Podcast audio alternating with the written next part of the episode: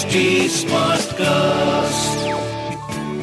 You are listening to an HT Smartcast original.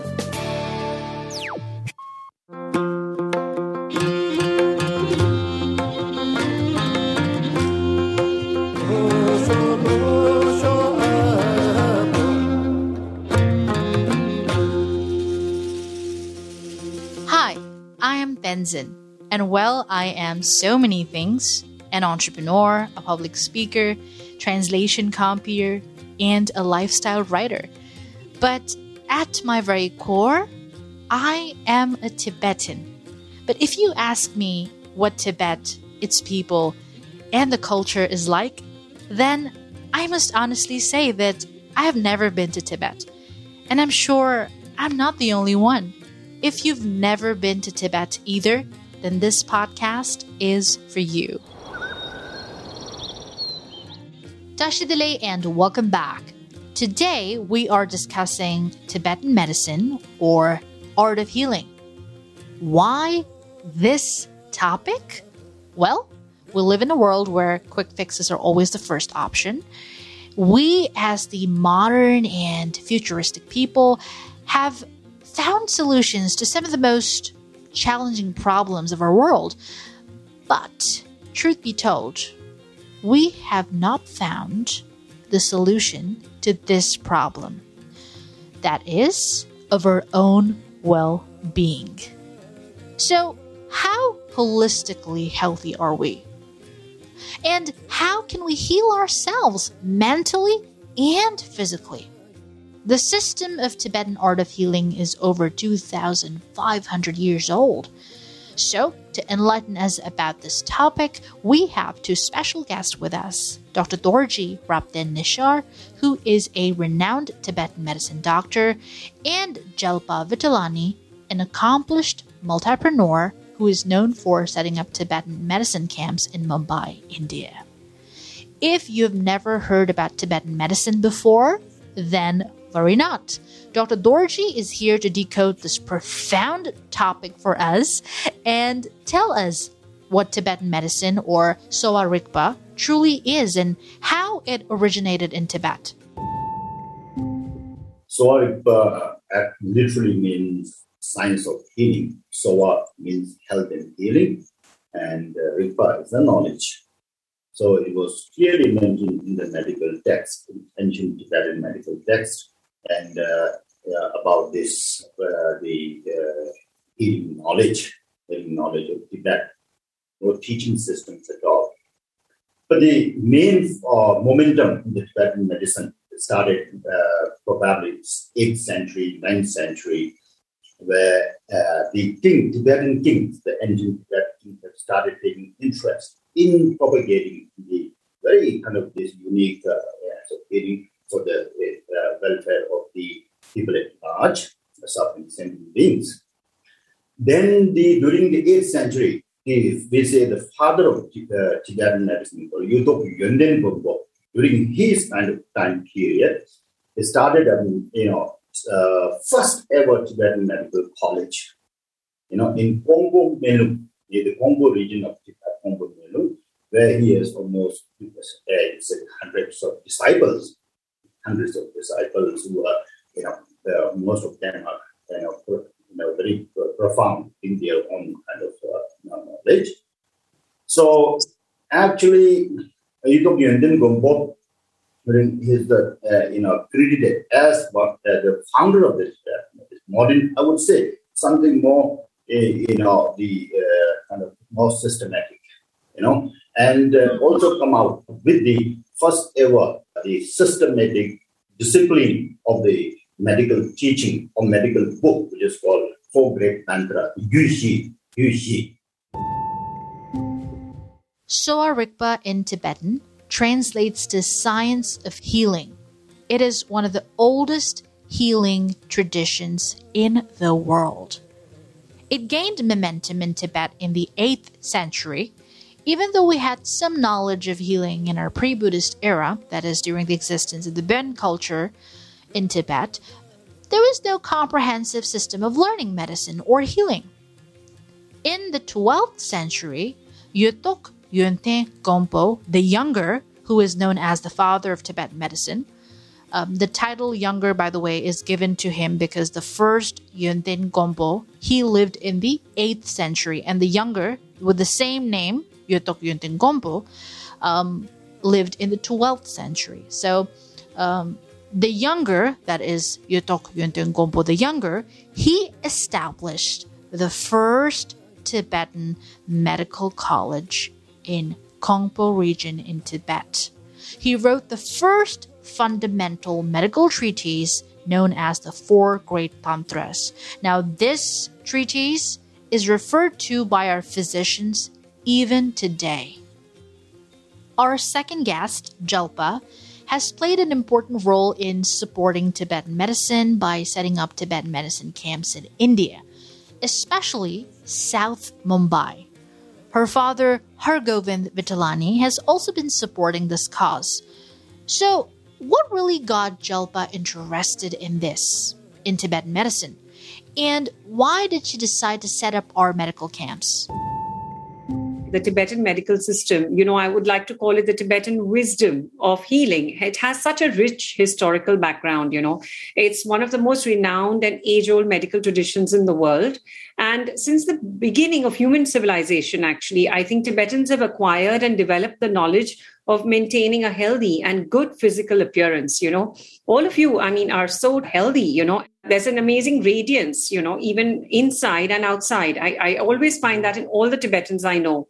And another thing I find beautiful is that Tibetan medicines are obtained from very natural sources, herbs, minerals, you know, organic products. And these ingredients are inexpensive, they're easily available on the planet. And these medicines also have very few uh, you know side effects. They're not symptomatic you know but they have a preventive as well as a curative effect. You know the important thing i realize is tibetan medicine is not just about illness it's about vitality. It's about health. You know it's about our immunity. And one of the factors which is common to all living beings you know is the basic wish to achieve happiness to avoid suffering and the desire for good health for complete physical and mental and emotional well-being right? So when we are unwell we not only feel miserable but we are not able to function normally right? And consequently health is not just a matter of personal interest but a universal concern for which we all share responsibility you know and this is one of the reasons that we've really taken this forward the relationship between Indians and Tibetans is very special.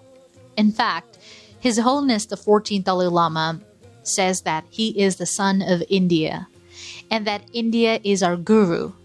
We Tibetans are the chelas or shishya because enlightened Buddhist masters from India came to Tibet and taught us with what Jalpa is doing, it only goes to show that special connection that we have with each other.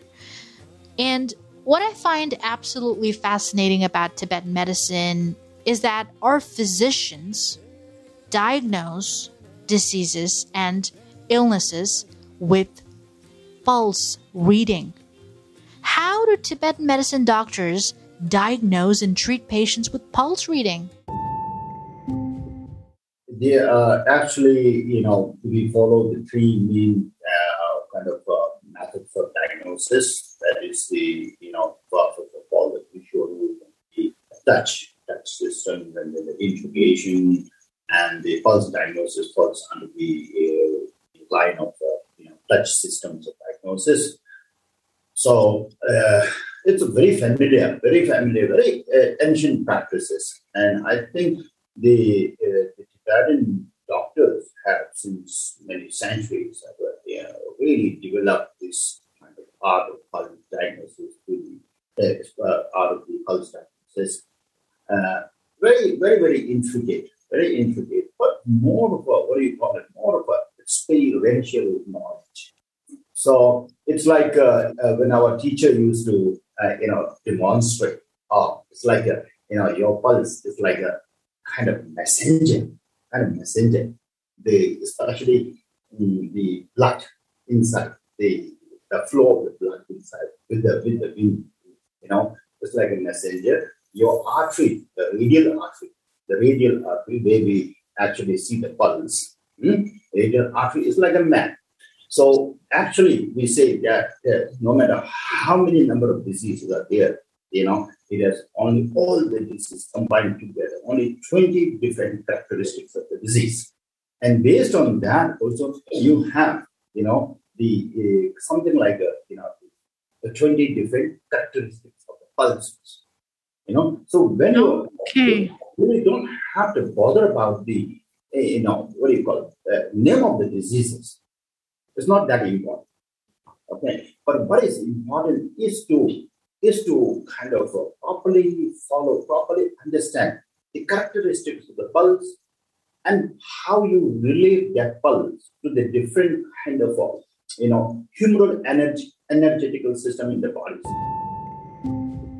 According to the Tibetan Journal, pulse reading involves the ability and skill of a physician in being able to pick up the impulse transmitted to the arteries, particularly the radial artery, and translate the message in terms of etiological and pathological factors.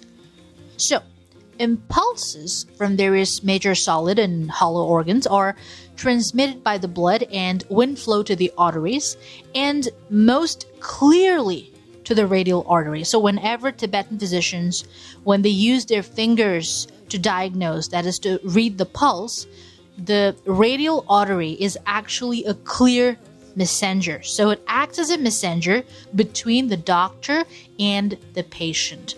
However, the ability to translate the messages picked up by the fingertips of any physician will largely depend on the experience and knowledge of the physician. So, your pulse, that is the radial artery, is actually a messenger of your health. And intuition of the physician, of any physician who reads the pulse in Tibetan medicine, also plays a part in understanding the characteristics and symptoms of illnesses. Meeting His Holiness the 14th Dalai Lama is a dream come true for a lot of Tibetans, in fact, for anyone. But what was the moment for Jalpa like when she met His Holiness for the first time? You know, Tenzin, the first time I met His Holiness was actually very spontaneous. And I remember I was standing in the lobby of Windsor Manor Hotel in Bangalore. Mm. And um, there were a lot of people, you know, there was a lot of crowd. And suddenly I noticed there was a whole entourage of people waiting with scarves in their hands.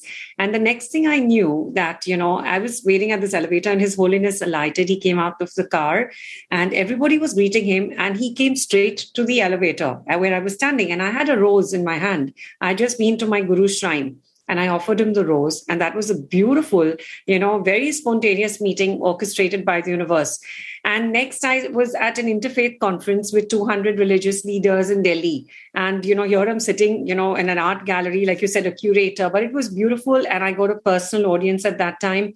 It's been a blessing in many ways. Uh, there is art from the gallery. You know, we presented him a portrait, which is at the palace in Dharamshala. You know, I've been blessed to meet him actually on several occasions. I think the most special time was when I was uh, invited to Dharamshala and you know we were at uh, with about 40 or 50 youth there was a conference by the united states institute of peace and it was magical because it was a very intimate group of people. And you know uh, we were we spent two days with him. And uh, for me you know the, the journey at the gallery has always been about spreading the message of love and peace through art. And his holiness has always blessed that at, at every point you know when i've met him. And uh, in fact it was very special at that time when i remember when we were leaving the conference at the last day. And you know he called me up like this and he says you plan an exhibition curate it write to me and i will come and inaugurate it. Now i don't i've never shared this with anybody now so i don't know if it's going to physically manifest but it was a huge blessing and a huge transference of sorts. And i remember guru sharanji who was his right hand his foreign affairs officer at that time you know he came up and he said this is very beautiful and very very rare. And uh, it was such a blessing because his holiness also invited my parents to the conference. Normally none of the youth leaders had you know and my parents also got a beautiful personal audience. And um, he uh, gifted my father a Buddha from his own altar. Wow. So there were lots of Buddhas, and he went personally, and you know, he took a few minutes and he kept looking, and not this one, that one, you know, because he's, you know, there was um, somebody monks who were serving him with him, and then he picked it up and he gifted it to dad, and he said, "This is for your home, and this is for your family." And, uh, uh, you know, the, these are life's biggest blessings. They are timeless treasures. And all I can say is that I was almost very childlike around him, you know, because we were sitting, it's like having a cup of tea, you know, uh, sitting with him. He would have a biscuit, he would break it and share it with us. It was a very beautiful, sacred, intimate space. And I think I was most touched with his sense of humor and compassion. It absolutely hmm. it exudes you know it's just a frequency in the room. He doesn't even need to speak for that.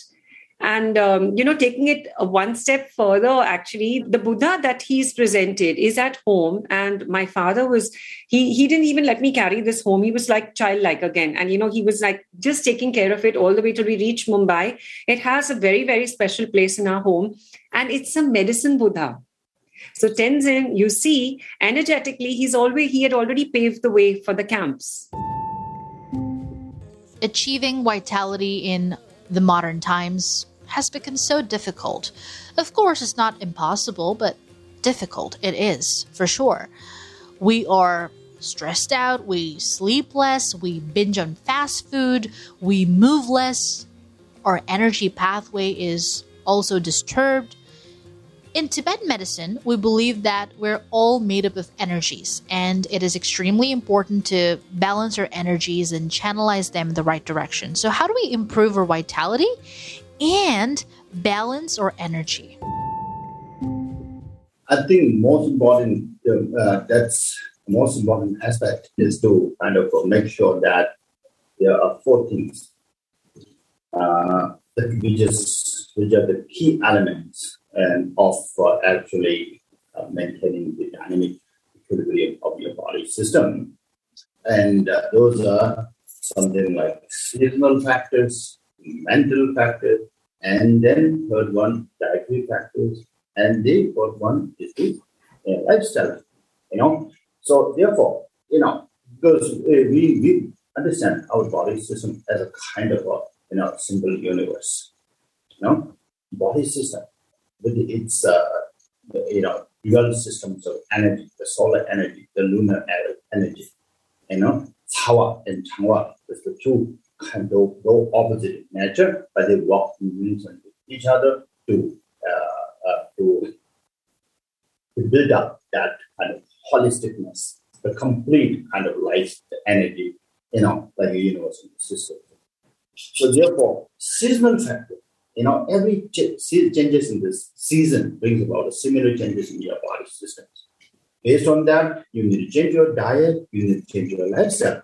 You know, for instance, like, let's say, you know, summer, sometimes we say summer very hot, you know, very hot summer. And during the summer, you know, the hot season of the summer, you yeah, there is a, you know similar changes in your body system. You cannot keep on taking the same kind of food, same kind of you know. True, true um, and the lifestyle could be different. And I could go on uh, giving you the example for each and every season, but then we have no time. but you know, let's say winter, you know, but then a, a, you know very cold, and bringing the you know uh, uh, and having the same kind of changes in your body system, and hold the you know the cold element energy of the body becomes very prominent and predominant in winter, you know, and then when you don't know someone, winter, every time you keep on taking pop, Pepsi, ice cream, iced tea, and all and the ice water. Like for instance, in, in, in US, when I was there once in the US, uh, at that time it was probably November. It was very cold. I remember going to a restaurant and then uh, before ordering anything, I said, would like to have some, you know, water, boiled hot water, hot water. He was looking at me and uh, he was completely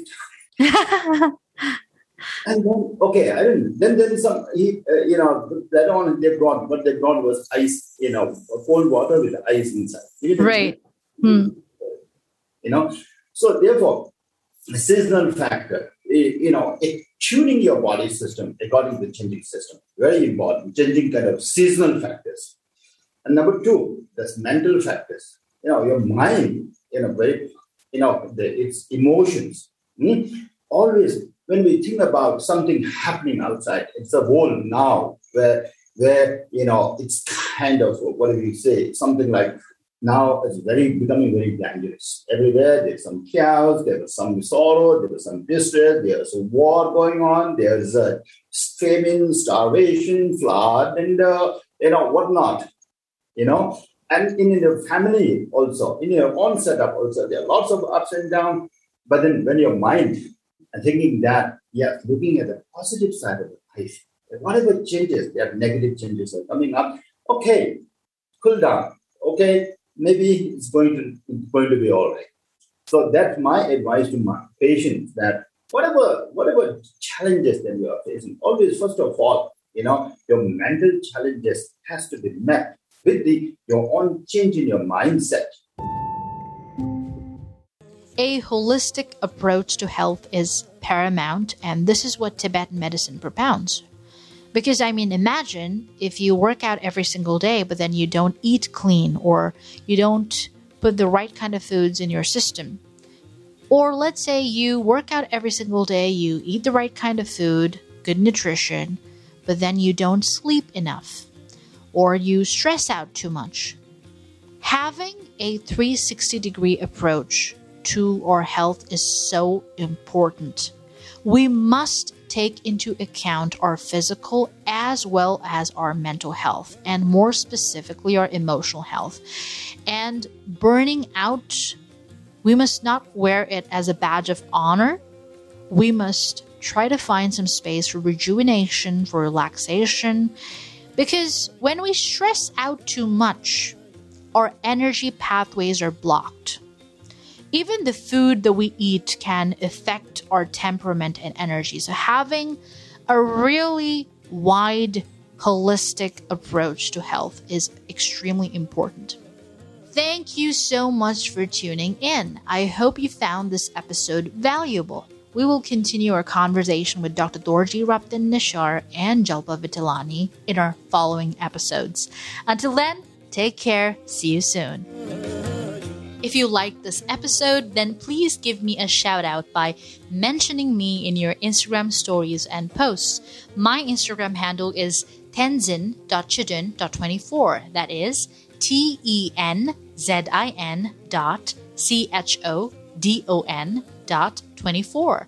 You can also DM me if you have any questions. To stay updated about waking up closer to Tibet, don't forget to follow at HT Smartcast on Facebook, Twitter, LinkedIn, and Instagram. To listen to more podcasts, log on to htsmartcast.com or suno naye nazariye se.